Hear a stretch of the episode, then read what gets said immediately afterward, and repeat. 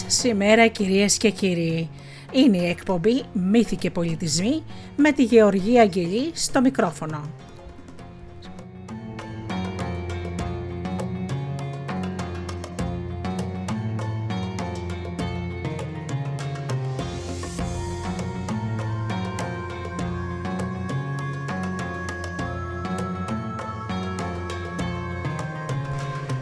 Ένα ταξίδι στο ολόκληρο τον κόσμο πάνω στο όχημα των παραμυθιών.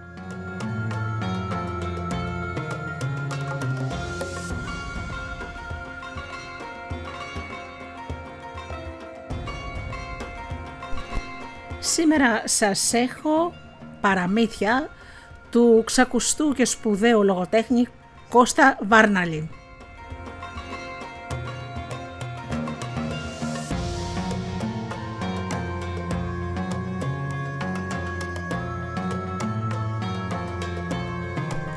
Και μουσική του κόσμου.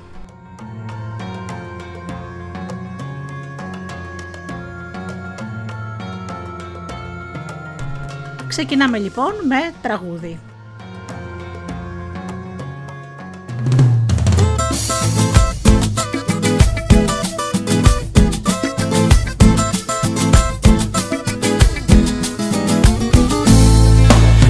se convierte en una pena una pena que a lo lejos voy cantando. Es la pena de la tierra que he dejado. Y en el norte ser latinoamericano. Y que dice, ay qué dolor Mi tierra, de donde soy Que canta con emoción Cuando escucha golpear el tambor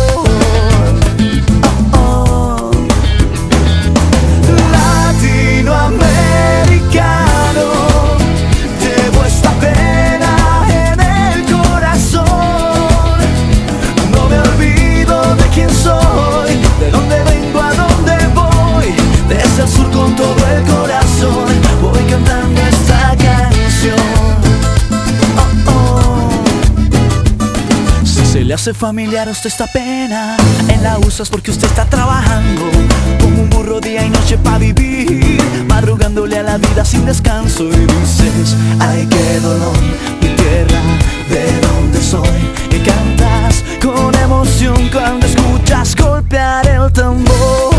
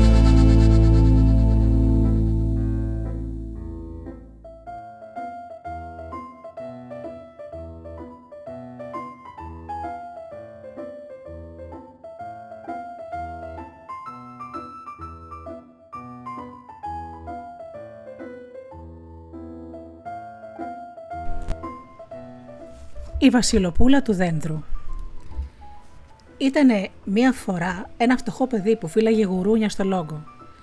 Τα πήγαινε το πρωί να τρώνε για να παχαίνουν και γύριζε στο χωριό το βράδυ με το σούρουπο.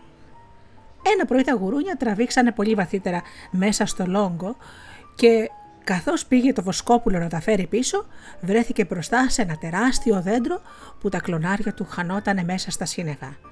«Ρε», είπε μέσα του, «αυτό είναι δέντρο μια φορά». Και ύστερα σκέφτηκε, τι όμορφα θα είναι να κοιτάξει κανείς τον κόσμο από εκεί ψηλά, πώς θα ήθελα να ανέβω. Έτσι είπε και το έκανε. Δίνει μια και αρχίζει να σκαρφαλώνει πάνω στο δέντρο σαν τη γουστέρα. Τα γουρούνια τους στο μεταξύ άρχισαν να σκαλίζουν το χώμα με τη μύτη τους ευτυχισμένα που δεν τα ενοχλούσε κανείς. Το παιδί ανέβαινε και ανέβαινε, πήγε μεσημέρι, μα το δέντρο τελειωμό δεν είχε. Ο ήλιος έγειρε. Στο τέλος βασίλεψε και το Βοσκόπουλο δεν είχε φτάσει ακόμα στα κλονάρια. Κατά καλή του τύχη βρήκε ένα κούτσουρο που πετιόταν δίπλα, καμιά πύχη, και επειδή σκοτίνιασε, το καβάλιασε, το καβάλισε και ξανάσανε.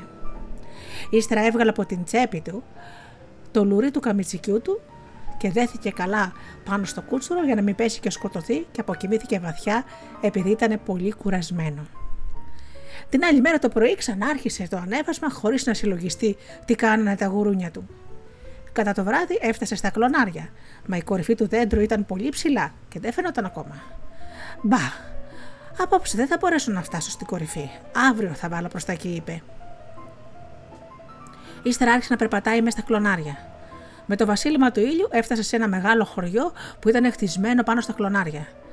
Από πού έρχεσαι, του φωνάζανε οι χωριάτες. Από τη γη, απάντησε το Βοσκόπουλο. Μεγάλο ταξίδι έκανες, του είπαν. Κάτσε στο χωριό μας, θα σου δώσουμε δουλειά. Δουλειά έχω και κάτω στη γη, είπε το Βοσκόπουλο. Εγώ θέλω να ανέβω στην κορυφή. Είναι ακόμα πολύ ο δρόμος. Κανένας δεν έχει ανεβεί απάνω. Μα φαίνεται πως είναι πάρα πολύ ο δρόμος. Θα δοκιμάσω, είπε αποφασιστικά το παιδί. Και το έβαλα πείσμα. Μα τώρα είμαι κουρασμένος. Δώστε μου να φάω κάτι γιατί πεινώ. Τότε το πήρε ο πάρεδρος του χωριού στο μεταξύ του, τον έβαλε στο σπίτι του και του έδωσε να φάει και να κοιμηθεί. Και αφού καλόφαγε και ξαπλώθηκε πάνω σε μια παχιά βελέτζα, κοριούς δεν είχε, κουνούπια δεν είχε, ψήλους δεν είχε, κοιμήθηκε βαθιά ως το πρωί. Άμα ξύπνησε, ευχαρίστησε τον πάρεδρο, είπε αντίος στους χωριάτες και άρχισε πάλι να σκαρφαλώνει με πιότερη γρηγοράδα από τις άλλες μέρες. Ο ήλιος είχε αναβεί ψηλά στον ουρανό. Όταν το παιδί Θάνο τον έλεγανε, βρέθηκε ξαφνικά μπροστά σε ένα μεγάλο παλάτι. Στο παράθυρο του, του παλατιού καθόταν ένα όμορφο κορίτσι και κοίταζε έξω. Και άμα είδε το Βοσκόπουλο, χάρηκε πάρα πολύ που ύστερα από τόσο καιρό φάνηκε μπροστά της μια ζωντανή ψυχή. Έλα εδώ να μείνεις μαζί μου, του είπε το κορίτσι με γλυκιά φωνή. Εδώ τελειώνει το δέντρο, ρωτάει το παιδί. Εδώ τελειώνει το ανέβασμα. Παραπάνω δεν μπορείς να πας. Και τι κάνεις εδώ, μονάχη σου; Είμαι κόρη ενός μεγάλου βασιλιά. Μα κάποιος κακός μάγος μα καταράστηκε να μείνω κλεισμένη και να πεθάνω εδώ. Και δεν μπορούσε να σε κλείσει σε κανένα χαμηλότερο μέρος. Έτσι το ήθελε, απάντησε η Βασιλοπούλα. Τώρα έλα να μείνεις μαζί μου, να μου κάνεις συντροφιά. Και επειδή το κορίτσι ήταν πάρα πολύ όμορφο και είχε καλούς τρόπους, το Βασιλόπουλο, το Βοσκόπουλο, αποφάσισε να μείνει και να μην ξαναγυρίσει στα γουρούνια του. Αλήθεια, Ποιος ξέρει τι θα γεννήκανε τόσες μέρες μοναχά τους. σα και να γυρίζανε στο χωριό. Ωραία που περνούσαν οι δυο τους στο παλάτι. Τίποτα δεν τους έλειπε. Ό,τι επιθυμούσαν αμέσως παρουσιαζόταν μπροστά τους. Μαγεμένο παλάτι βλέπεις. Μα έτσι είναι ο άνθρωπος. Το Βοσκόπουλο ήταν στενοχωρημένο γιατί η Βασιλοπούλα που του είχε ανοίξει όλες τις κάμερες του παλατιού το απαγόρευε να μπει σε μια από αυτές. Αν μπεις εκεί μέσα, θα φέρεις μεγάλη δυστυχία και σε μένα και στον εαυτό σου. Στην αρχή δεν τον ένοιαζε, είτε μπει είτε δεν μπει. Μα με τον καιρό άρχισε να τον τρώει το σκουλίκι, γιατί δεν μπορούσε να μπει στην απαγορευμένη κάμαρα. Έτσι το λέει πω θα φέρω τάχα δυστυχία και στους δυο μας. Ποιος ξέρει τι ωραία πράγματα θα είναι εκεί μέσα. Και επειδή ήταν το φυσικό του, άμα έβαζε τίποτα στο νου του να θέλει και να το κάνει, αποφάσισε να μπει στην κάμαρα και ας ο κόσμος. Και ένα μεσημέρι, άμα ξαπλώθηκε η Βασιλοπούλα να κοιμηθεί λιγάκι μετά το φαγητό, σηκώθηκε ο Θάνος, Πήρε με τρόπο την αρμάθα με τα κλειδιά από τη μέση της και τράβηξε κατά την κλειδωμένη κάμαρα. Δοκίμασε πολλά κλειδιά και άμα πέτυχε εκείνο που τέριαζε, κρικ, άνοιξε η πόρτα. Μέσα η κάμαρα δεν είχε τίποτα σπουδαίο. Ήταν σχεδόν άδεια. Μονάχα σε ένα τοίχο είδε καρφωμένο ένα κόρακα με τρία καρφιά, το ένα στο λαιμό του και τα άλλα δύο στις στερούγε του. Καλά που ήρθες, του είπε ο κόρακας. Πεθαίνω από δίψα. Δώσ' μου αυτό το κανάτι που είναι στη γωνιά να μια στάλα νερό. Ο νέος από την τρομάρα του δεν είχε ακούσει τι του είπε ο κόρακας και έκαμε να φύγει. Τότε ο κόρακας του ξαναμίλησε με τόσο πονεμένη φωνή που θα ράγιζε και πέτρα. Μη φύγεις, μη φύγεις, σε παρακαλώ, δώσ' μου μια στάλα νερό πρώτα. Πώς θα σου φαινόταν εσένα να πεθαίνεις από δίψα και να μη σου δίνω να πιει. Καλά, έκανε το Βοσκόπουλο και του έσταξε μια σταλαματιά νερό στη γλώσσα και μόλις την κατάπιε ο κόρακας τη στάλα με το νερό, τσουπ έπεσε στο πάτωμα το καρφί που είχε στο λαιμό του. Τι ήταν αυτός ο κρότος, ρώτησε ο Θάνος. Τίποτα, τίποτα, απάντησε ο κόρακας. Δώσ' μου και μια δεύτερη σταλαγματιά νερό. Τι, μία, τι δύο, έκανε μέσα του το Βοσκόπουλο και έσταξε και δεύτερη σταλαματιά στη γλώσσα του κόρακα. Και μόλις ο κόρακας την κατάπια και τσουπ έπεσε στο πάτωμα το καρφί που είχε στη δεξιά του φτερούγα. Τι ήταν αυτό, Τίποτα, τίποτα. Δώσ' μου και μια τρίτη στελαγματιά νερό. Α, φτάνει, είπε ο νέος. Όλα τα καλά πράγματα στον κόσμο είναι τρία. Μη μου το αρνηθείς, τι αξίζει μια στελαματιά νερό; Το Βοσκόπουλο του έσταξε τότε και την τρίτη στελαματιά νερό στη γλώσσα, μα μόλις ο κόρακας την κατάπιε, του έπεσε και το τρίτο καρφί της αριστερής στερούγα και φρρρ έδωσε μια και πέταξε από το ανοιχτό παράθυρο. Τάχας ο νέος. Στάθηκε λιγάκι τρομαγμένος και ύστερα άρχισε να χτυπά το κεφάλι του. Αχ, τι έκαμε. Με γέλασε ο κόρακας. Κάτι κακό θα πάθουμε. Τουλάχιστον να μην το μάθει η Βασιλοπούλα. Μα η Βασιλοπούλα το κατάλαβα από την πρώτη στιγμή, γιατί αρρώστησε αμέσως. Μόλις μπήκε ο Θάνος στην καμαρά της, την βρήκε ξαπλωμένη στο κρεβάτι, με πυρετό και το πρόσωπό της είχε γίνει άσπρο σαν την κοιμωλία. Τι έκανες, τι έκανες, του είπε σαν τον είδε. Μπήκε στην απαγορευμένη κάμαρα; Ναι, μπήκα, απάντησε ντροπιασμένο το Βοσκόπουλο. Μα δεν έκανα κάτι κακό. Μόναχα έδωσα σε ένα καρφωμένο κόρακα να πιει νερό και ευθύς του πέσανε τα καρφιά και έφυγε. Νομίζω δεν πειράζει, κόρακας ήταν. Δεν ήταν κόρακας, απάντησε θλιβερά το κορίτσι. Ήταν ο διάβολος που μου είχε μαζέψει να μείνω εδώ. Τώρα, όπου και να είναι, θα έρθει να με πάρει και θα με χάσεις. Και ποιος ξέρει που θα με πάει. Και αληθινά την άλλη μέρα το πρωί η Βασιλοπούλα έλειπε. Το Βοσκόπουλο έψαξε εδώ, έψαξε εκεί και δεν την έβρισκε πουθενά. Αχ, τι έπαθα, είπε μέσα του. Περίμενε μια, δυο, τρεις, μπας και ξανάρθει η Βασιλοπούλα, μα αυτή είχε γίνει άφαντη για τα καλά. Τότε το Βοσκόπουλο έξισε το κεφάλι του και επειδή ήταν παιδί αποφασιστικό, είπε: Αφού δεν έρχεται αυτή, θα πάω να την ευρώ εγώ. Και άρχισε με την ανατολή του ηλίου να κατεβαίνει το δέντρο σαν τη γουστέρα. Το βράδυ έφτασε στο χωριό που ήταν χτισμένο πάνω στα κλονάρια. Βρε κουμπάρι, είπε στους χωριάτες, Μήπω ξέρετε που πάει η Βασιλοπούλα μου; Αφού δεν το ξέρεις εσύ, που έρχεσαι ίσα από το παλάτι, πώς θέλεις να το ξέρουμε εμείς; Τότε το Βασιλόπουλο άρχισε πάλι να γλιστράει απάνω στον κορμό του δέντρου και σε δύο μέρες πάτησε στη γη. Μια φορά στο σπίτι δεν ξαναπάω. Εκεί πέφτει ξύλο. Πού ήσουν να βρε τόσο καιρό θα μου πούνε, και άφησες τα γουρούνια να τα φανεί ηλικοί. Πα, πα, πα, πα, δεν πάω σπίτι. Εμπρός λοιπόν και όπου με βγάλει άκρη. Αρχίζει λοιπόν να τριγυρίζει μέσα στο δάσος και να ψάχνει και να ψάχνει και μετά τρεις μέρες βλέπει ξαφνικά μπροστά του ένα λύκο. Όχ, χάθηκα, είπε από μέσα του και το έβαλε στα πόδια. Μη φοβάσαι, του λέει ο λύκος. Πες μου τι ζητάς και θα σε βοηθήσω. Τότε αλλάζει το πράγμα, είπε το Βοσκόπουλο. Έχασα τη Βασιλοπούλα μου και τη γυρεύω. Μου την έκλεψε ένας μάγος. Θα βασανιστείς πολύ όσο να την ευρύ, του είπε ο λύκος. Μα έλα εδώ, Πάρε τρεις τρίχες από το μουστάκι μου. Άμα σου παρουσιαστεί ανάγκη, τρίψτε ανάμεσα στα δάχτυλά σου και θα βρεθώ αμέσως κοντά σου για να σε βοηθήσω. Ο νέος πήρε τις τρίχες, ευχαρίστησε το λύκο και άρχισε πάλι να περπατά. Και αφού περπάτησε ακόμα τρεις μέρες, να σου μπροστά του μια θεόρατη αρκούδα. Κέρεωσε ο νέος από το φόβο του. Τώρα είπε μέσα του, τελειώσαν τα αστεία. Δεν γλιτώνω. Ούτε να τρέξω μπορώ, θα με φτάσει η αρκούδα, ούτε και να ανέβω σε κανένα δέντρο. Στάθηκε λοιπόν και περίμενε το τέλος του. Μα η αρκούδα του είπε με καλό τρόπο: Μη φοβάσαι, παλικάρι μου, δεν θα σε φάω. Πες μου τι ζητάς και θα σε βοηθήσω. Τότε ο νέος πήρε κουράγιο και λέει: Αλλάζει το πράγμα τότε. Έχασα τη Βασιλοπούλα μου και γυρεύω να την ευρώ μου την έκλαψε ένας μάγος. Αχ, θα βασανιστείς πάρα πολύ να την ευρύ. Έχεις να κάνεις πάρα πολύ δρόμο. Μα έλα εδώ. Τράβα από τα φρύδια μου τρεις τρίχες. Άμα σου παρουσιαστεί ανάγκη, τρίψτε ανάμεσα στα δάχτυλά σου και θα βρεθώ αμέσως κοντά σου για να σε βοηθήσω. Ο νέος πήρε τις τρίχες, ευχαρίστησε την αρκούδα και άρχισε πάλι να περπατά. Και αφού περπάτησε άλλες τρεις μέρες μέσα στο λόγο και ξέσκησε τα ρούχα του και τα χέρια και τα ποδάρια του, να σου ξαφνικά παρουσιάζεται ένα λιοντάρι. Το βοσκόπουλο πάγωσε. Ε, αυτή τη φορά δεν τη γλιτώνω. Και άρχισε να τρέμει. Ωστόσο, μόλις τον τρομάρα, αρπάχτηκε από ένα δέντρο και άρχισε να σκαρφαλώνει. Μη φοβάσαι, λέει το λιοντάρι. Δεν θέλω το κακό σου. Πες μου μονάχα τι ζητάς και θα σε βοηθήσω. Το Βασκόπουλο πήρε τότε κουράγιο και στάθηκε στη ρίζα του δέντρου. Αχ, ο δυστυχισμένος. Έχασα τη Βασιλοπούλα μου και ψάχνω να την ευρώ. Δεν έχεις πολύ δρόμο να κάνεις. Μια ώρα από εδώ θα βρεις ένα άσπρο σπιτάκι. Εκεί μέσα είναι η Βασιλοπούλα σου κλεισμένη. Τρέχα λοιπόν. Μα πρώτα έλα εδώ. Τράβα από την ουρά μου τρεις τρίχες. Και άμα σου προασιαστεί ανάγκη, τρίψτε ανάμεσα στα δάχτυλά σου και θα βρεθώ κοντά σου να σε βοηθήσω.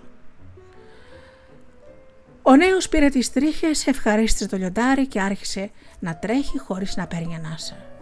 Σε λιγότερα από μία ώρα έφτασε στο άσπρο σπιτάκι, ανοίγει την πόρτα και μπαίνει μέσα χωρίς πολλά καμώματα.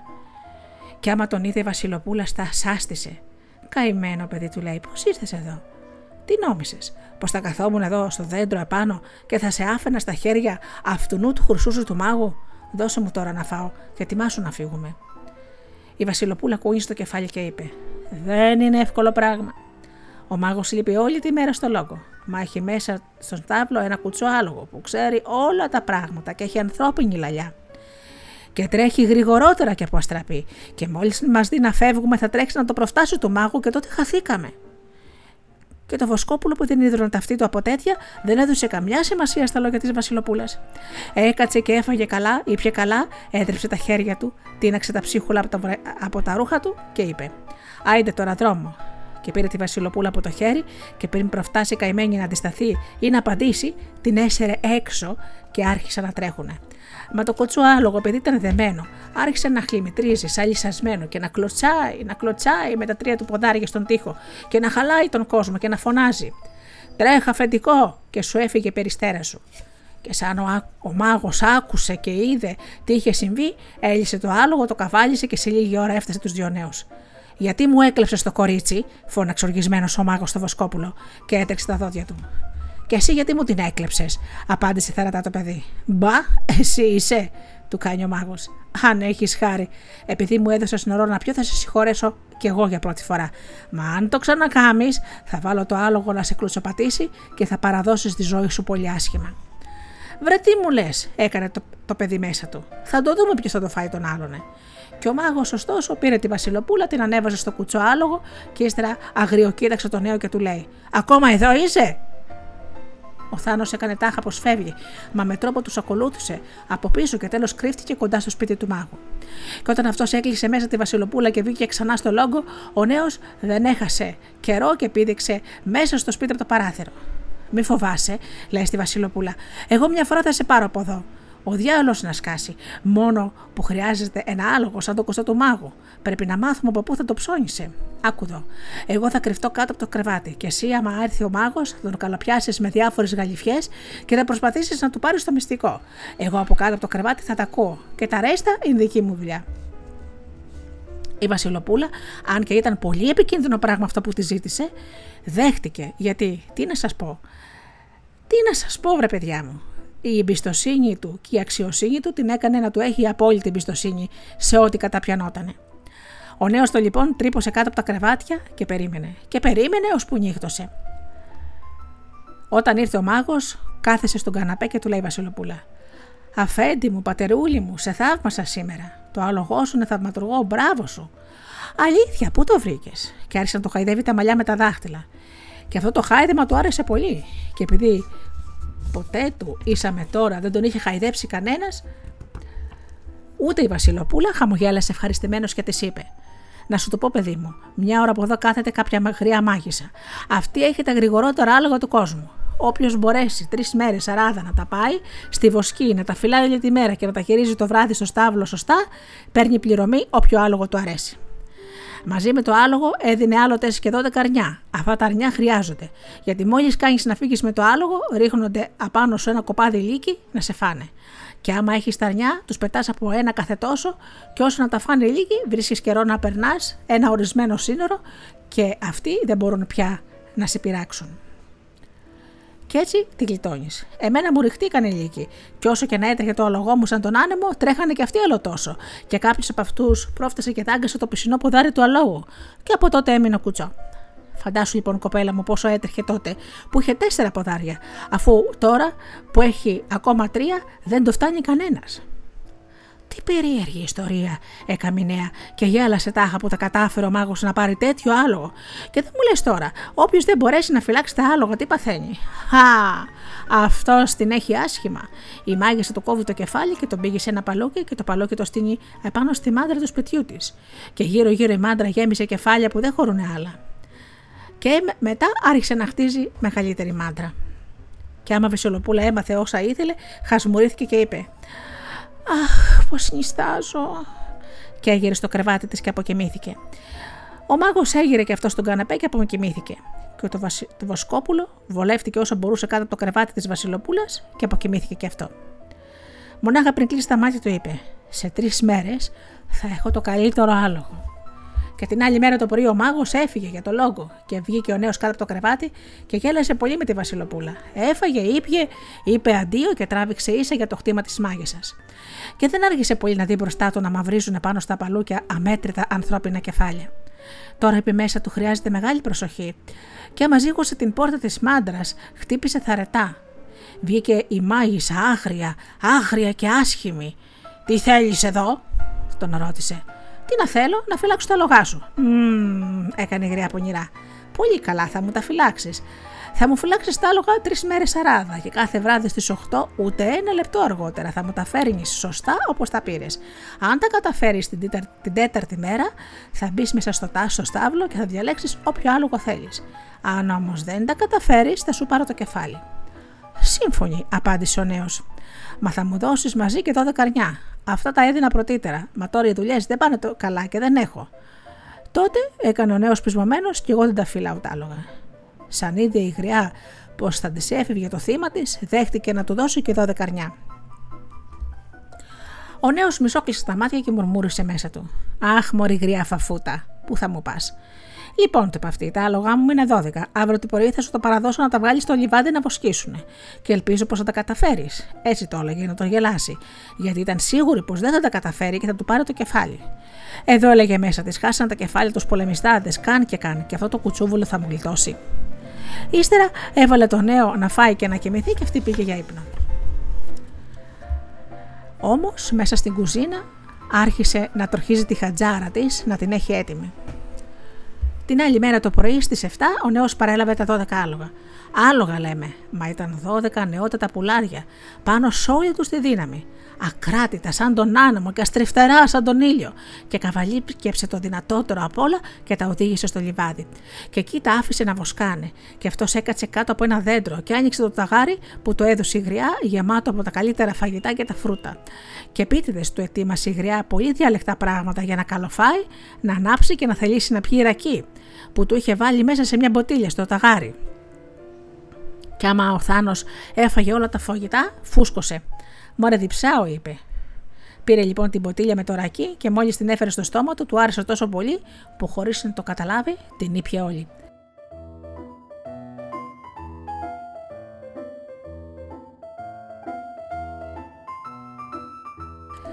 Δεν φτάνει που ήταν ασυνήθιστος στο ποτό, μα η παλιόγρια είχε ρίξει και μέσα στη ρακή ένα δυνατό υπνοτικό φάρμακο. Ο νέος ζαλίστηκε και έπεσε σε βαθύτατο ύπνο. Όταν ξύπνησε, είδε ήταν πάρα πολύ αργά. Έτρεψε τα μάτια του, κοίταξε γύρω του, μα τα πουλάρια δεν φαινόταν πουθενά. Αχ, τι έπαθα. Με αυτή θυμήθηκε τις τρίχες που του είχε δώσει ο λύκος. Άμα σου παρουσιαστεί ανάγκη του είχε πει τότε, τρίψτε ανάμεσα στα δάχτυλά σου και εγώ θα βρεθώ αμέσως κοντά σου να σε βοηθήσω. Δεν χάνει λοιπόν καιρό, έβγαλε τις τρίχες του λύκου από την τσέπη του, τις έτριψε ανάμεσα στα δάχτυλά του και να σου ο λύκος μπροστά του. Τι με θέλεις, φίλε μου, τον ερώτησε αμέσως ο λύκος. Μου φύγαν τα πουλάρια, μου απάντησε γρήγορα γρήγορα ο Θάνος. Αν δεν τα βρω αμέσως να τα πάω στις 8 στο σπίτι της μάγισσας, θα μου πάρει το κεφάλι. Εμπρός του παντάει ο λύκος. Ανέβα στη ράχη μου και δρόμο. Τα πουλάρια σου είναι 10 μίλια μακριά. Θα τα προφτάσουμε. Άμα όμως τα δεις μπροστά σου να κάνεις στον αέρα με το χαλινάρι που κρατάς. Το, το σημάδι του σταυρού. Και αυτά θα σταματήσουν αμέσως σαν να έχουν ριζώσει στοιχείς. Ο νέος δεν έχασε καιρό. Πήδηξε στη ράχη του λύκου και άρχισε να τρέχουνε και γίνανε και δυο τους άφαντοι. Όσο να ανοίξει τα μάτια του ο νέος, να τα μπροστά του τα 12 πουλάρια. Έκανε αμέσως το σημάδι του σταυρού με το χαλινάρι και αυτά σταθήκανε. Εμπρός φωνάζει ο λύκος. Καβαλίκεψε τώρα ένα από αυτά και τρέχα στο σπίτι. Ο νέος δεν περίμενε να το ξαναπούνε. Πήδηξε πάνω στο δυνατότερο άλογο και τα έβαλε όλα εμπρός στο τρέξιμο. Και σε λίγη ώρα προσπέρασε το λιβάδι που τα είχε αφήσει να βοσκήσουν το πρωί και σε λίγο έφτασε στην μάντρα της μάγισσας. Και επειδή ήταν ακόμα η ώρα 7.30, δεν μπήκε αμέσως μέσα. Άφησε τα πουλάρια να στεγνώξουν που ήταν ιδρωμένα από το πολύ τρέξιμο. Και μόλις χτύπησε 8, μπήκε στην αυλή. Η μάγισσα, άμα το, τον είδε, κατσούφιασε. Πώς τα κατάφερε, έλεγε μέσα της. Βαστάχτηκε όμως και χαμογέλασε. Το έδεσε στο χέρι και του είπε: Μπράβο, είσαι άξιος. Το έλεγα εγώ. Έπειτα τον έμπασε στο σπίτι και του έδωσε να φάει. Το έστωσε να πλαγιάσει. Και άμα ο νέος αποκοιμήθηκε, πήγε μαζί της μέσα στο στάβλο και άρχισε να δέρνει τα πουλάρια με το σκουπόξυλο. Να σας, παλιοπούλαρα, δεν μπορέσατε να του ξεφύγετε. Φύγαμε, φωνάξαν αυτά, αλλά μας πρόφτασε καβάλα πάνω σε ένα λύκο. Τι, λύκο, έκανε σαστισμένη. Θα πει λοιπόν πως βοηθάνε αυτόν τον νέο τα δαιμόνια. Θα βάλω σε ενέργεια δυνατότερο φάρμακα. Την άλλη μέρα, ο νέος παράλαβε πάλι στις 7.30 τα 12 πουλάρια να πάει να τα βοσκήσει στο λιβάδι και η μάγισσα του έδωσε πάλι το ταγάρι με περισσότερο ακόμα και καλύτερα φαγητά και φρούτα και μια μποτήλια ρακή. Σαν και χθες, ο νέος άφησε τα πουλάρια να βοσκάνε και αυτός έκασε κάτω από το δέντρο και άρχισε να τρώει. Και άμα φούσκωσε από το πολύ φαΐ και δίψασε, είπε: Α πιω μια γουλιά ρακή, δεν πειράζει. Μα αντί να πει μια γουλιά, του έρεσε τόσο πολύ που χωρίς να το καταλάβει, άδειαζε την ποτήλια ολάκια.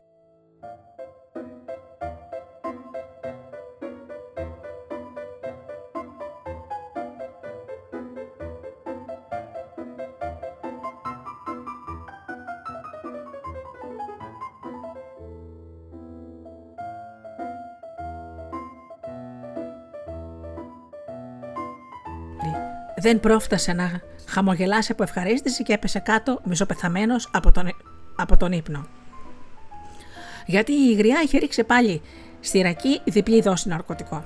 Και όταν ξύπνησε τα μάτια, αργά, άνοιξε τα μάτια του αργά-αργά και τα έτριψε και κοίταξε γύρω του ταραγμένος, πουθενά τα πουλάρια. Μανούλα μου, την έπαθα πάλι. Μα δεν τα έχασε, δεν ήταν από εκείνους που τα χάνουν εύκολα, έβγαλε από τη τσέπη του αμέσως τις τρίχες της αρκούδας και έτρεψε τα δάχτυλά του και να σου παρουσιάστηκε μπροστά του η αρκούδα. Τι με χρειάζεσαι, παλικάρι μου, τον ερώτησε. Το και το της, λέει ο νέος. Πήδα μέσα στη ράχη μου. Τα πουλάρια σου είναι 20 μίλια. Μπροστά, αλλά θα τα προφτάσουμε. Ο νέος δεν περίμενε να του ξαναπεί αρκούδα. Πήδησε πάνω της και χαθήκανε και δυο τους μέσα στον αέρα που σφύριζε στο διάβα τους. Και όταν τα προσπεράσαν τα πουλάρια, ο νέος έκαμε πάλι το σημάδι του σταυρού και αυτά καρφωθήκανε στη γη. Και ύστερα πήδεξε πάνω στο δυνατότερο πουλάρι και το έβαλε μπροστά και όλα μαζί στο τρέξιμο που τους πεταχόταν η γλώσσα μια πιθαμή έξω. Στις 7.30 το βράδυ έφτασε στο λιβάδι, όπου τα είχε αφήσει το πρωί να βοσκάνε, μα δεν είχε καιρό να σταθεί να ξεκουραστούν. Εξακολούθησε λοιπόν να τρέχει και κατάφερε να φτάσει στην ώρα του στο σπίτι. Μόλις άρχισε να χτυπά 8, μπήκε στην αυλή με όλα τα πουλάρια. Μωρέ, εσύ να φυλάγεις άλογο μια φορά, του λέει η γριά, ενώ από μέσα της έσταζε φαρμάκι και χολή. Έμπασε πάλι το νέο μέσα, τους στρώσε να φάει και να κοιμηθεί, μα δεν βάσταξε να τον περιμένει να τελειώσει και τράβηξε ίσα στο στάβλο με το σκουπόξουλο. Και να, και να, και να σας παλιοπούλαρα, δεν καταφέρετε να το ξεφύγετε και σήμερα. Φτού σας και δώστε να τα βαράει η λυσασμένη. Δεν φταίμε εμείς, απαντήσανε σκούζοντας από τον πόνο τα πουλάρια. Εμείς το ξεφύγαμε 20 μίλια μακριά. Μα αυτός μας πρόφτασε, καβάλα πάνω σε μια αρκούδα. Σε μια αρκούδα. Ε, λοιπόν, είναι δυνατότερος από μένα. Αυτό θα το δούμε αύριο. Το πρωί στις 7.30 Ξαναπήρε ο νέος τα πουλάρια να πάει να τα βοσκήσει και η γριά του έκαμε αυτή τη φορά καλύτερα και πιο πολλά φαγητά. Και αλμυρά και πεπεράτα, έτσι που να ανάψει πολύ και να διψάσει και να πιει πολύ ρακί. Γιατί αυτή τη φορά του έβαλε στο καλάθι μεγαλύτερη μπουκάλα, γεμάτη ως τα χίλια, και έριξε μέσα τετραπλή δόση ναρκωτικό. Το, βασιλόπουλο μόλις το βοσκόπουλο μόλις έφτασε στο λιβάδι, άρχισε τα πουλάρια ε, να τα σκορπάει εδώ και εκεί για να βοσκήσουν και αυτό κάθεσε να φάει. Σήμερα λοιπόν είναι η τελευταία μέρα. Αύριο θα έχω το αλογό μου. Μονάχα να έχω το νόμο να μην με πάρει ο ύπνο. Α, δεν θα πιω εκεί σήμερα. Μα άμα καλόφαγε και αφούσκωσε η γλώσσα του και στέγνωσε και άρχισε να καίνα τα σωτικά του, είπε: Ε, ας πιω μια γουλιαρακή, δεν πειράζει. Μα η ρακή γλίστησε όλη μες στο λαρίκι του και όσο να πεις κείμενο έπεσε κάτω ψόφιος.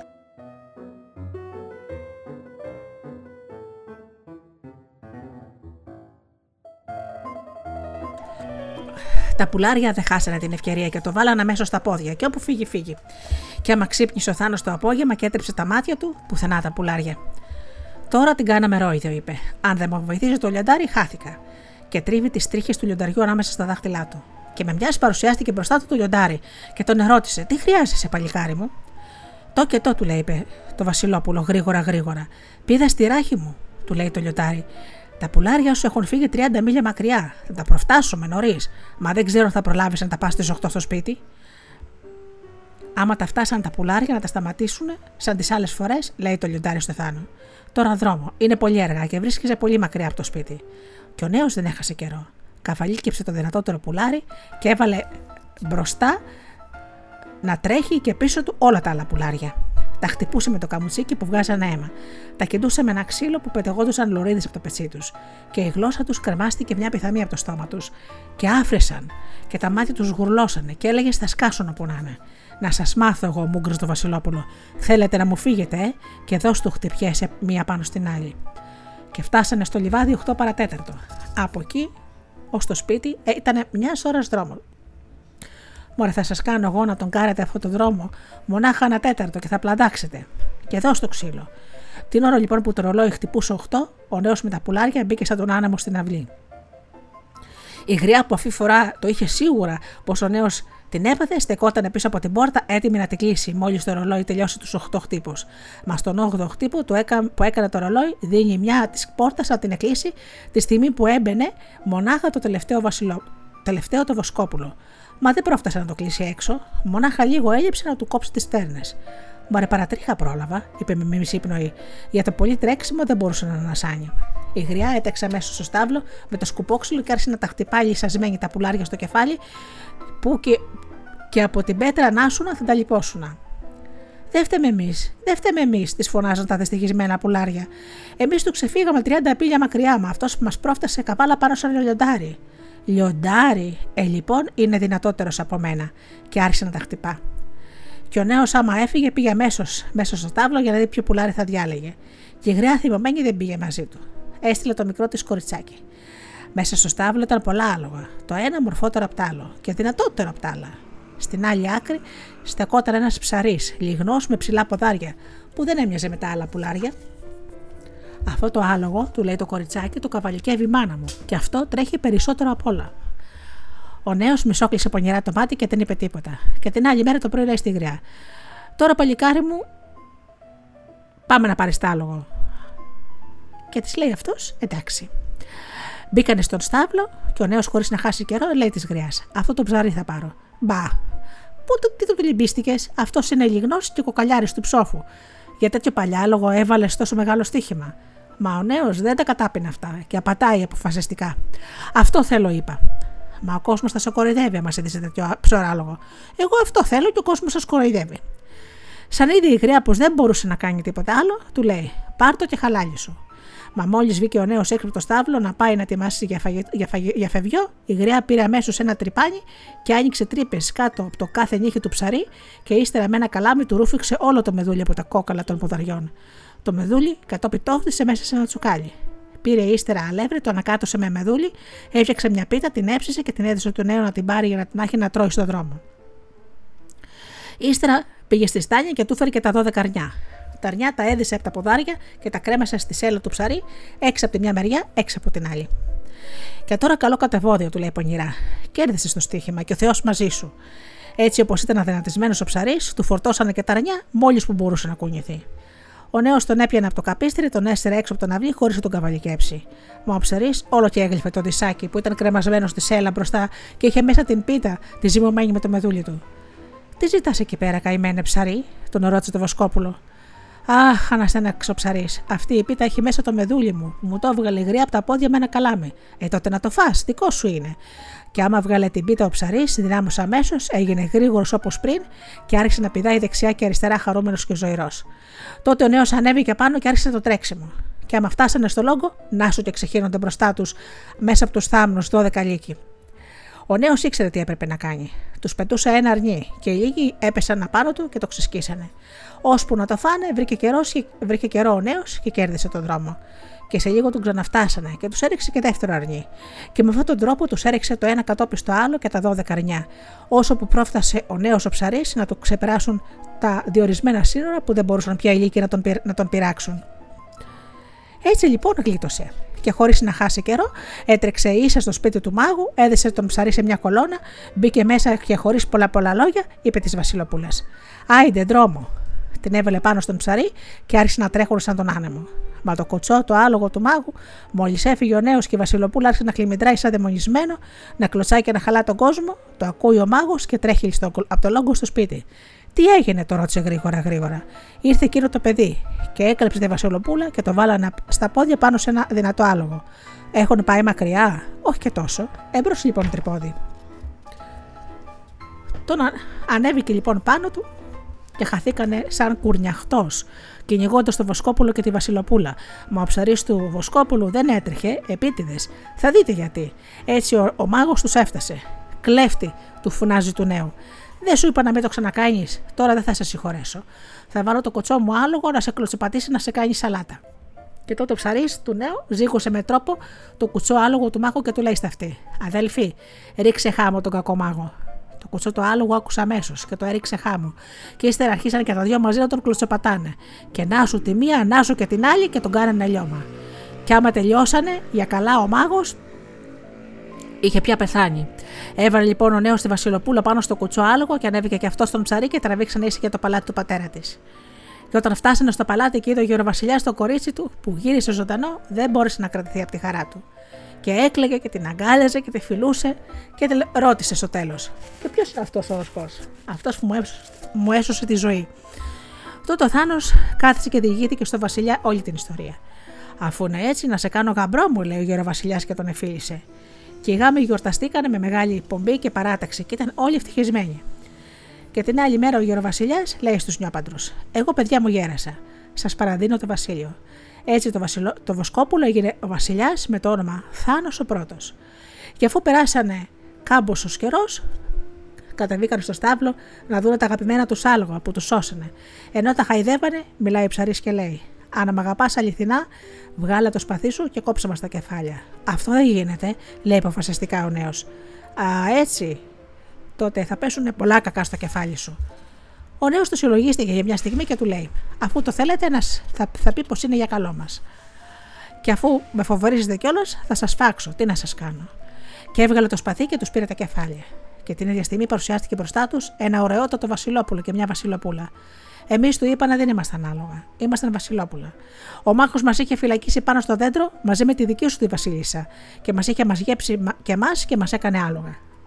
Και τότε φιληθήκανε και οι τέσσερις και κάνανε μεγάλους γιορτές και πανηγύρια, 7 μέρες και 7 νύχτες. Και ύστερα οι δύο νέοι βασιλιάδες δώσανε στα δύο Βασιλόπουλα πλούσια δώρα και τους στείλανε με στρατό και καβαλαρία ως το δικό τους βασίλειο, όπου παντρευτήκανε και ζήσανε ευτυχισμένα. Τα δύο βασίλεια ήταν κοντά το ένα με το άλλο και περάσανε πάντα ειρηνικά και φιλιωμένα. Χάρη στη φιλία αυτή, τα βασίλεια προκόψανε πολύ και οι λαοί τους πληθύνανε και ζούσαν πάντα καλά. Καμιά φορά τα δύο βασιλικά ζευγάρια κάνανε βίζετε το ένα στο άλλο και θυμόταν τα παλιά και γελούσαν με την καρδιά τους. Και ξέρετε και κάτι άλλο. Τα δύο βασιλικά αντρόγενα ζουν ακόμα. Δεν έχουν πεθάνει.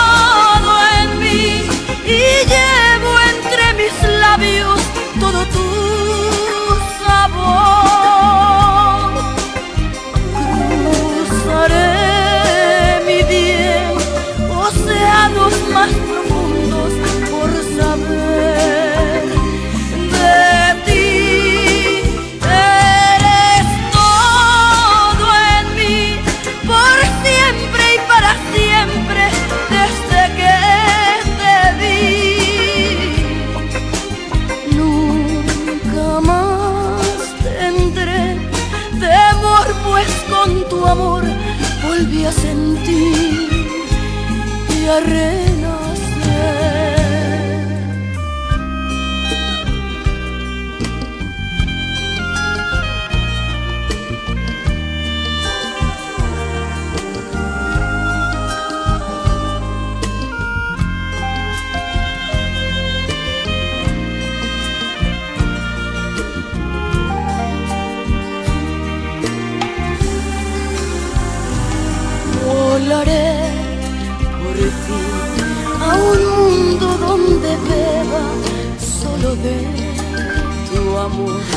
dejando la distancia atrás de mí.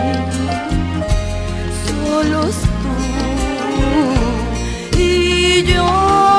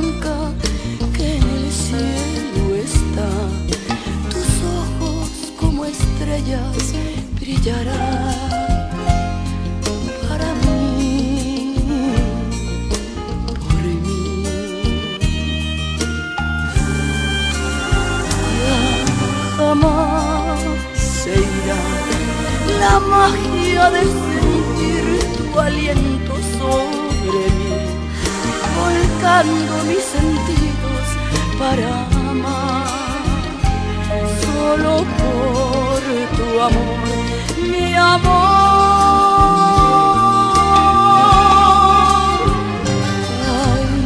Bailaremos sobre una nube blanca que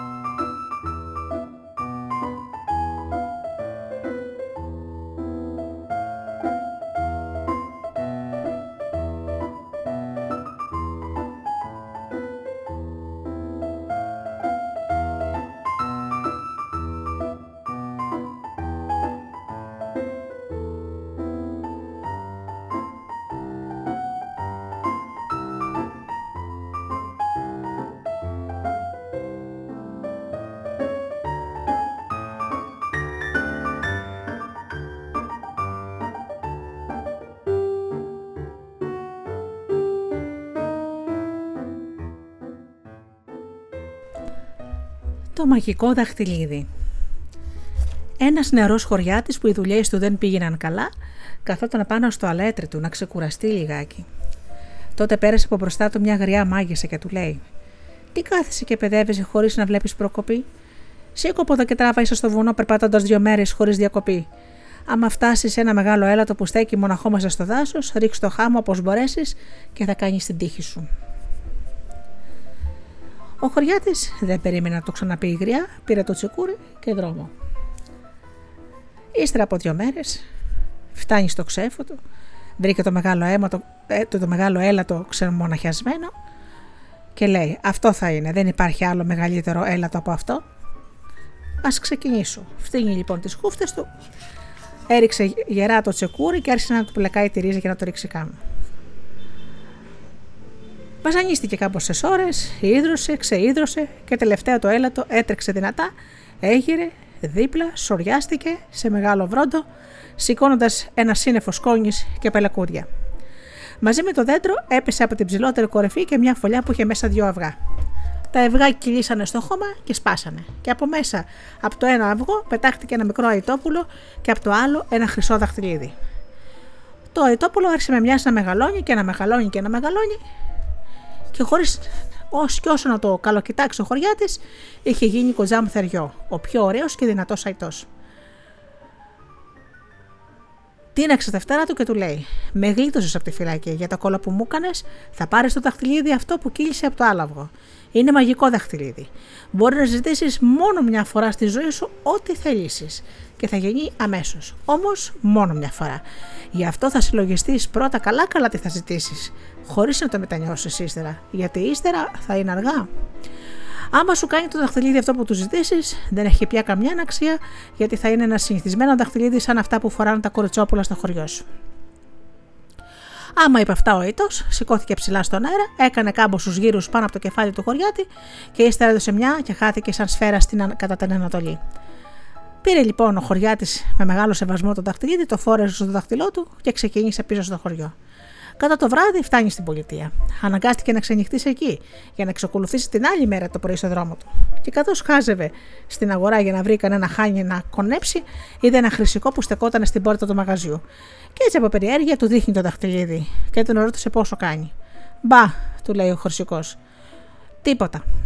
Γελάει λοιπόν με την καρδιά του χωρικός και από την κουταμάρα του και για να αποδείξει ότι δεν καταλαβαίνει τίποτα ο χρυσικό, του λέει: Μα αυτό είναι μαγικό χρυσό δαχτυλίδι. Ό,τι ζητήσω θα το κάνει. Όλα τα δαχτυλίδια σου μαζί δεν έχουν την αξία αυτού. Κατάλαβε. Ο χρυσικό όμως που ήταν πονηρός άνθρωπος, όπως οι περισσότεροι άνθρωποι της πολιτείας, προσκάλεσε αμέσως το, το χωρικό να πάνε στο σπίτι του να μείνουν και να φάνε. Άνθρωπος σαν εσένα με τόσο πολύτιμο πράγμα απάνω του θα μου φέρει γούρι και εμένα. Αν καταδεχτεί να τον φιλοξενήσω. Κολακεύτηκε ο χωριάτης και έμεινε. Ο χρυσικό τον περιποιήθηκε και πάρα πολύ και δώσ' του φαΐ και δώσ' του κρασιά τον εμέθησε. Και άμα τον πήρε η νύστα, τον έφερε στην κρεβατοκάμαρα και τον έβαλε να κοιμηθεί. Τα μεσάνυχτα εκεί που ροχάλιζε ο χωριάτης, μπήκε σιγά σιγά ο χρυσικός στην κάμαρα και χωρίς πολλή δυσκολία του βγάζει το δαχτυλίδι από το χέρι και του περνάει ένα άλλο παρόμοιο από εκείνα που, είχαν, που είχε στη μόστρα του. Ένα κοινό δαχτυλίδι, χωρίς καμιά υπεφυσική δύναμη. Πρωί-πρωί λοιπόν ο χρυσικός χτυπάει την κάμαρα του χωριάτη και φωνάζει. Ε, καημένα ξύπνα, έχεις πολύ καιρό ακόμα να κάνει. Πολύ δρόμο να κάνεις. Τράβα λοιπόν στο καλό και ο Θεός μαζί σου. Έφυγε λοιπόν ο χωριάτης και ο χρυσικός κλείστηκε μέσα στο μαγαζί, γύρισε το δαχτυλίδι γρήγορα, γρήγορα να το δει ψηλά στο φως και το φοράει στο δαχτυλό του. Θέλω 10 εκατομμύρια τάλαρα. Δεν απόσωσε το λόγο του και να σου. Άρχισαν να πέφτουν τάλαρα βροχή, καινούργια που αστράφτανε σαν να βγαίνανε εκείνη τη στιγμή από το καλούπι. Ο χρυσικός δεν πίστευε στα μάτια του. Πήγε να τρελαθεί από τη χαρά του. Μα τα τάλαρα πέφτανε, πέφτανε, πέφτανε χωρίς τελειωμό. Πέφτανε πάνω στο κεφάλι του, στους ώμους, στα χέρια του και αρχίζαν να το πνίγουνε. Και θάσκαζε και πάταει τις φωνές και έκανε να πεταχτεί κατά την πόρτα για να βγει έξω, να γλιτώσει, μα δεν ήταν αργά.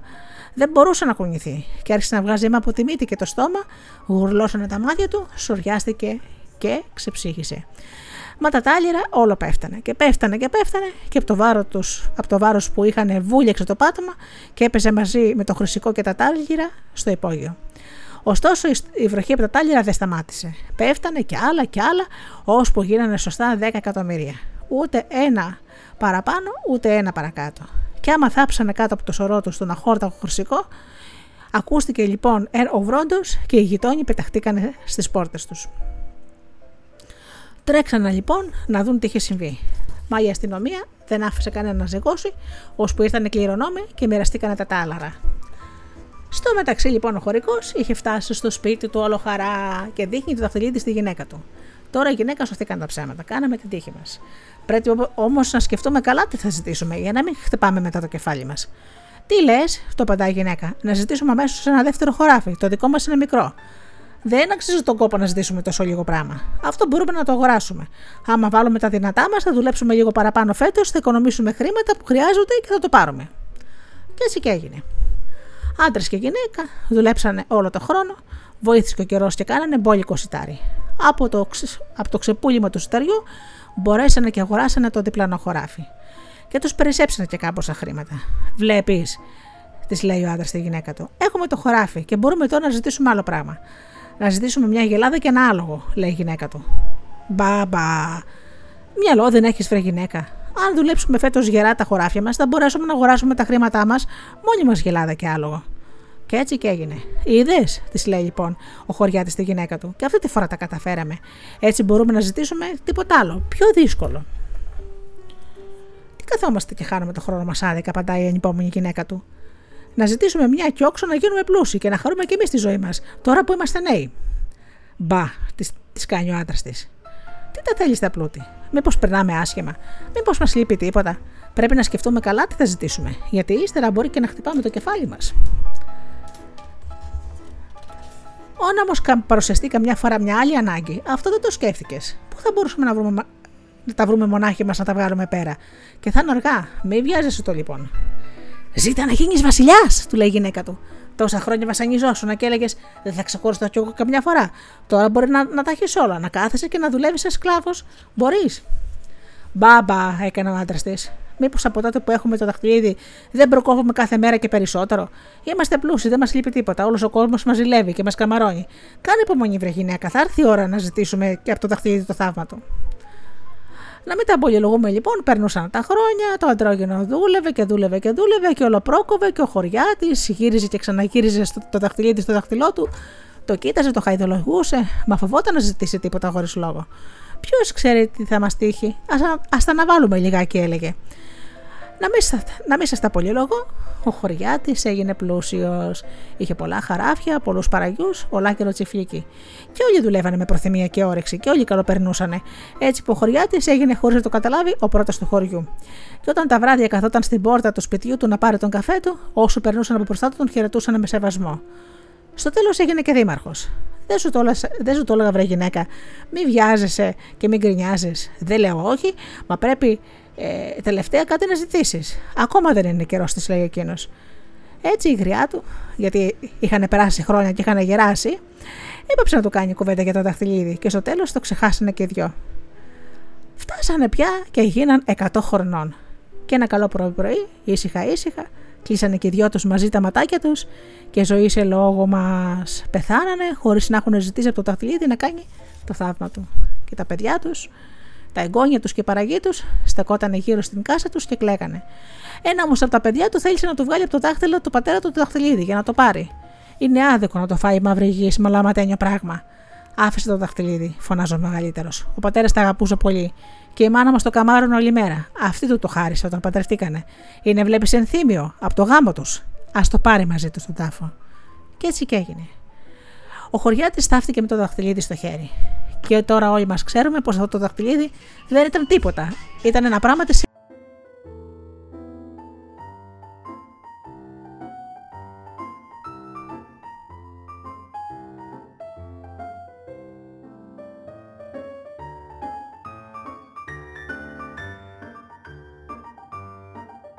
Όπως ξέρουμε, δεν έχει καμιά μαγική δύναμη. Μα έλατε, μόνο γιατί το νομίζανε μαγικό και προσπαθούσαν να αποκτήσουν με τον κόπο του ό,τι θέλανε να ζητήσουν από το δαχτυλίδι.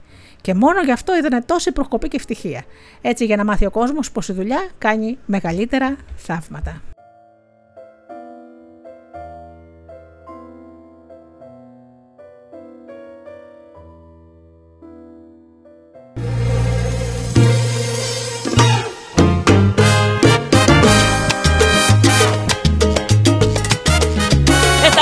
Cosas que le pasan a uno.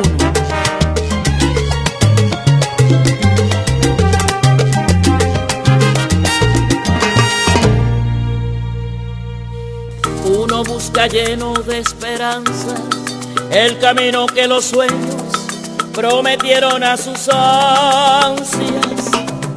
Sabe que la lucha es cruel y es mucha, pero lucha y se desangra por la fe que lo empecina.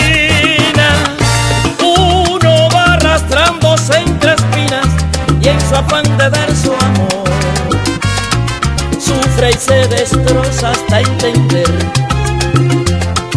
que uno se ha quedado en corazón. Precio de castigo que uno entrega por un beso que no llega o un amor que lo engañó vacío ya de amar y de llorar tanta traición. Si yo tuviera el corazón,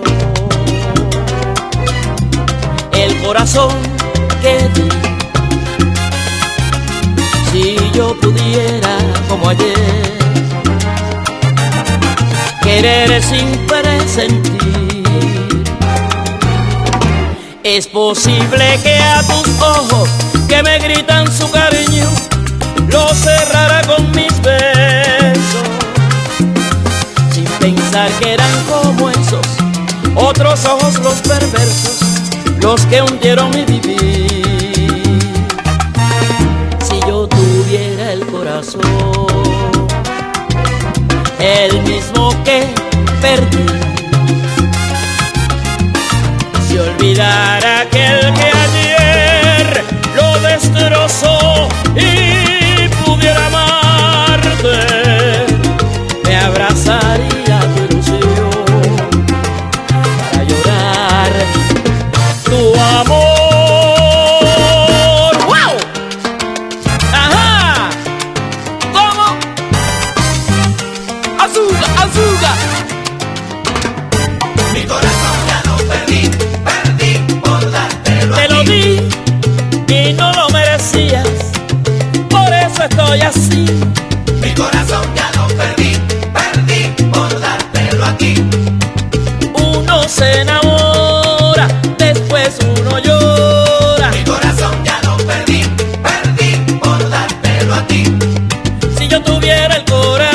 perdí. La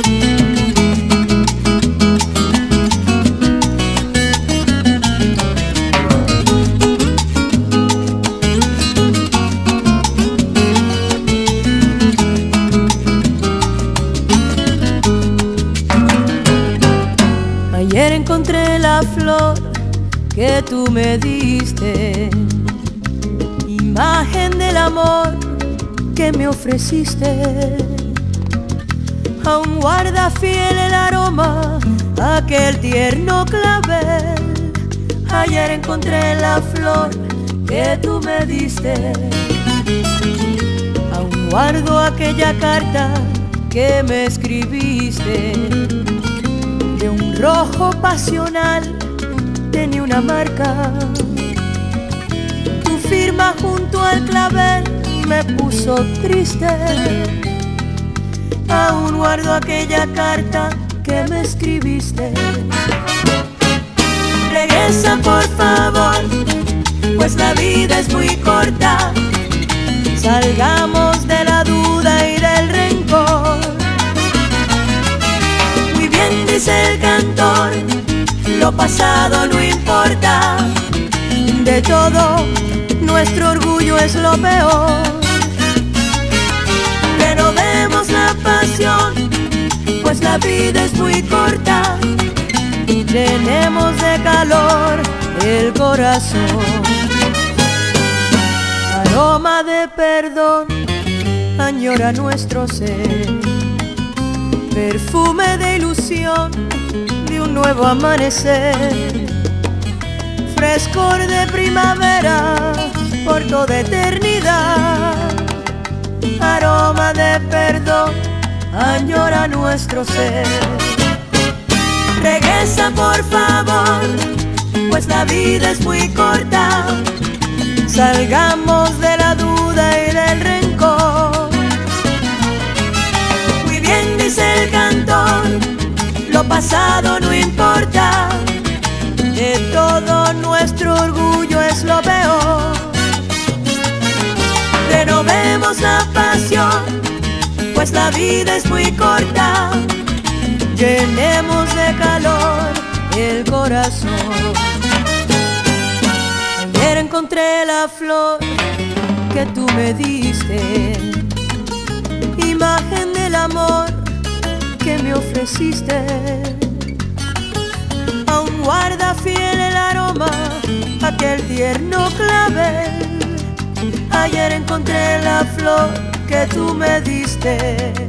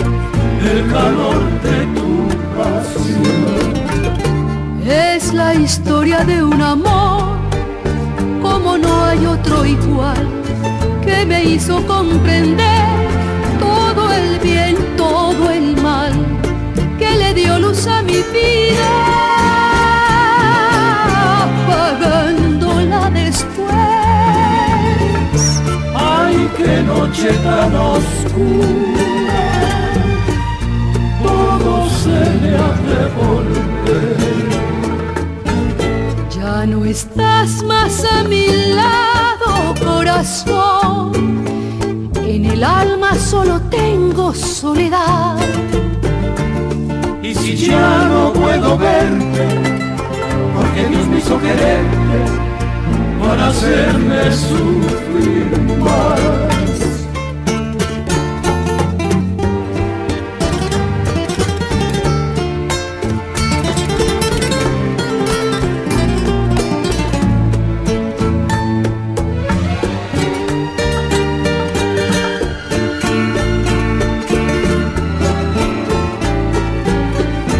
Es la historia de un amor como no hay otro igual me hizo comprender todo el bien, todo el mal que le dio luz a mi vida, apagándola después. Ay, qué noche tan oscura, todo se me ha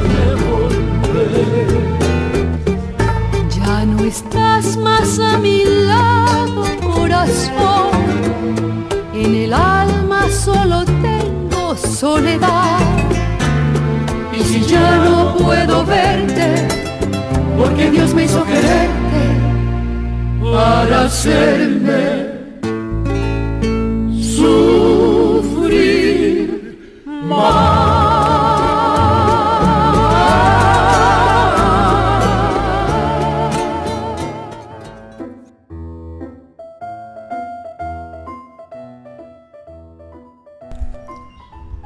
τώρα θα σας πω το παραμύθι που δεν είχε τέλος.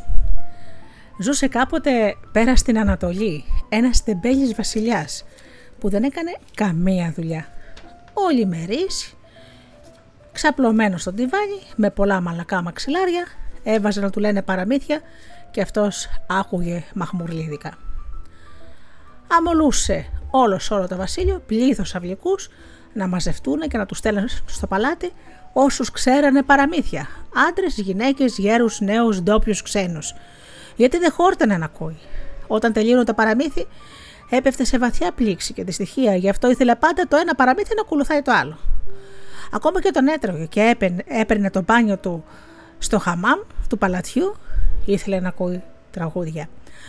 Μόναχα αργά πολύ μετά τα μεσάνυχτα, όταν τον έπαιρνε ο ύπνος, τότε σιωπούσαν οι παραμυθάδες και πατώντας τα νύχια τους απάνω στα παχιά κυλίμια, φεύγανε σιγά σιγά να πάνε να ξεκουραστούν και αυτοί οι βασανιζε- οι βασανισμένοι.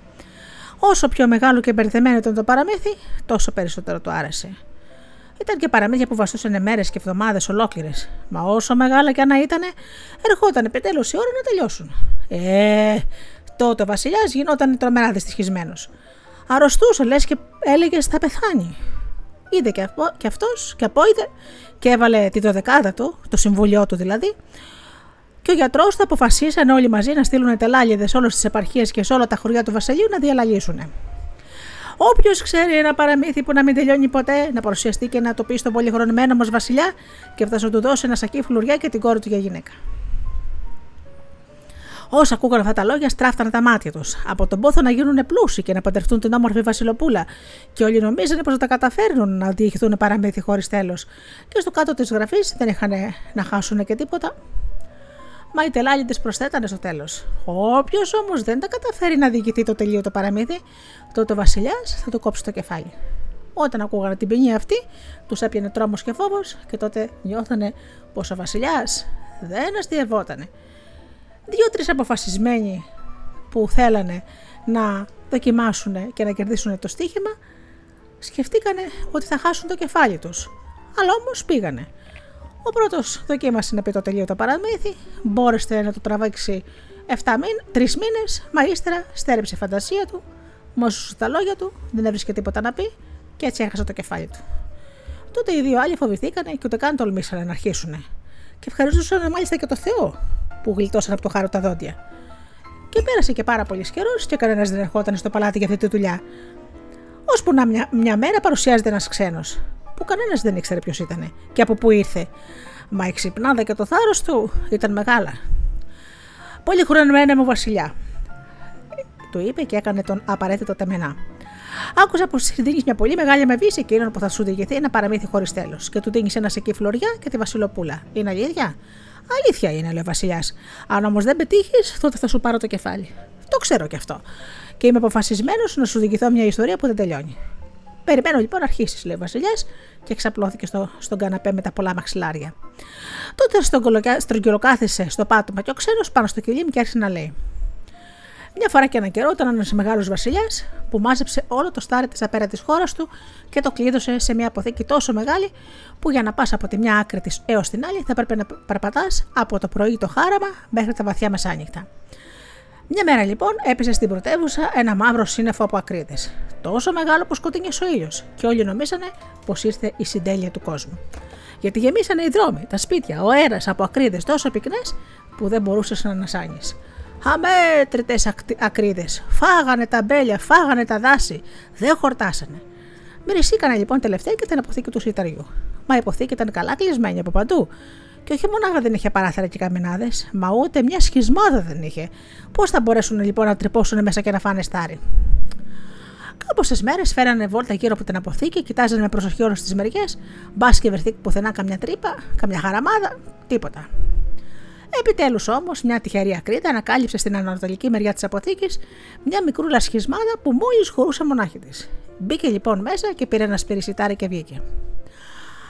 Άμα αυτή βγήκε, μπήκε μια δεύτερη ακρίδα και πήρε και αυτή ένα δεύτερο σπύρι και βγήκε. Άμα βγήκε και αυτή, μπήκε η τρίτη ακρίδα. Πήρε ένα τρίτο σπύρι και βγήκε. Ύστερα μπήκε μια τέταρτη ακρίδα και πήρε ένα τέταρτο σπύρι και ύστερα βγήκε. Και μπήκε και πέμπτη ακρίδα κτλ. κτλ. Πέρασαν εβδομάδες, μήνες, χρόνια και ο, ναι, ο, ο ξένος εξακολουθούσε να λέει πρωί και βράδυ το ίδιο πράγμα. Ύστερα μπήκε μια άλλη ακρίδα, πήρε ένα άλλο σπίρι σιτάρι. Άμα βγήκε αυτή, μπήκε η άλλη ακρίδα και πήρε ένα άλλο σπίρι σιτάρι. Έτσι περάσανε δύο χρόνια. Και ο ξένος έλεγε, έλεγε, έλεγε πρωί, βράδυ, τον ίδιο χαβά. Στενοχωριόταν ο Βασιλιά, ώσπου μια μέρα το φώναξε θεμωμένο. Δεν μου λες, πόσο καιρό αυτές οι ακρίδες θα μπαίνουν και θα βγαίνουν. Μα βασιλιά μου πολύ χρονεμένη. Ω τώρα οι ακρίδες αδειάζανε μονάχα μια πιθαμή σιτάρα από την αποθήκη. Και μένουν ακόμα 300 πιθαμές και μιλιούνια ακρίδες. σω μετά από 600 χρόνια θα κατορθώσουν να μπουν στην αποθήκη όλες οι ακρίδες μία-μία και να αδειάσουν το σιτάρι. Και πάλι βλέπουμε. Τότε πια ο βασιλιάς δεν βάσταξε. Γούρλωσε τα μάτια του, την άχτηκε από, το από τον τιβάνι και φώναξε μόλι του δύναμη. Βρε καταραμένα άνθρωπε, θα με τρελάνεις. Άι το καλό. Έχασα το στοίχημα. Ελάτε εδώ, φέρτε τον Ασακυλίρε και την κόρη μου και άφησε με ήσυχο. Και έτσι αυτός ο έξυπνος ο ξενοτοπίτης πήρε τα χρήματα, πήρε τη Βασιλοπούλα και έγινε και διάδοχος του θρόνου. Και ο Βασιλιάς είχε γεράσει πολύ και ευχαριστήταν να ακούει παραμύθια και ιστορίες που είχαν τέλος. Και κάθε τόσο συνήθιζε να λέει: Είμαι ευχαριστημένος που έμαθα πως μονάχα οι ιστορίες που τελειώνουν είναι όμορφες και έχουν ενδιαφέρον. Και άμα πέθανε, έγινε βασιλιάς ο έξυπνος γαμπρός του. Και το κράτος ευτύχησε και πλούτησε και ευημέρισε. Μα οι ιστορικοί δεν συμφωνήσαν ακόμα, δεν συμφωνήσαν ακόμα από ποιον τόπο ήταν αυτός ο ξένος.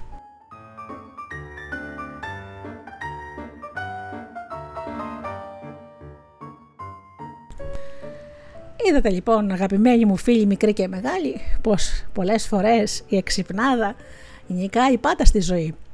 Όπως και στο προηγούμενο παραμύθι μας είδαμε ότι η εργατικότητα, το σύστημα στο στόχο σου, σε βοηθάει να πλουτίσεις και ποτέ τα μαγικά δαχτυλίδια.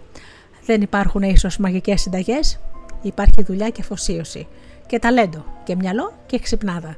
Αρκεί να τα χρησιμοποιήσουμε όλοι μας και να κάνουμε τη ζωή μας καλύτερη. Πάμε λοιπόν σιγά σιγά για τραγούδι.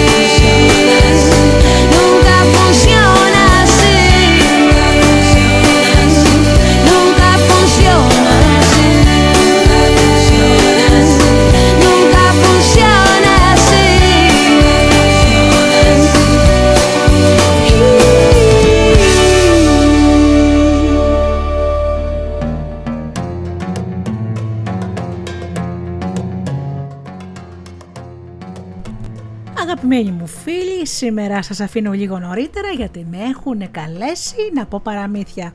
Και όταν με καλούν, εγώ τρέχω σαν τον καλό κυπουρό να φυτέψω κι εγώ το σποράκι μου στις καρδιές των μικρών και των μεγάλων. Σας ευχαριστώ λοιπόν πάρα πάρα πολύ που ήμασταν εδώ μαζί σήμερα και ακούσαμε παραμύθια του Κώστα Βάρναλη σε μια έκδοση πάρα πάρα πολύ παλιά από τις εκδόσεις Αστήρ.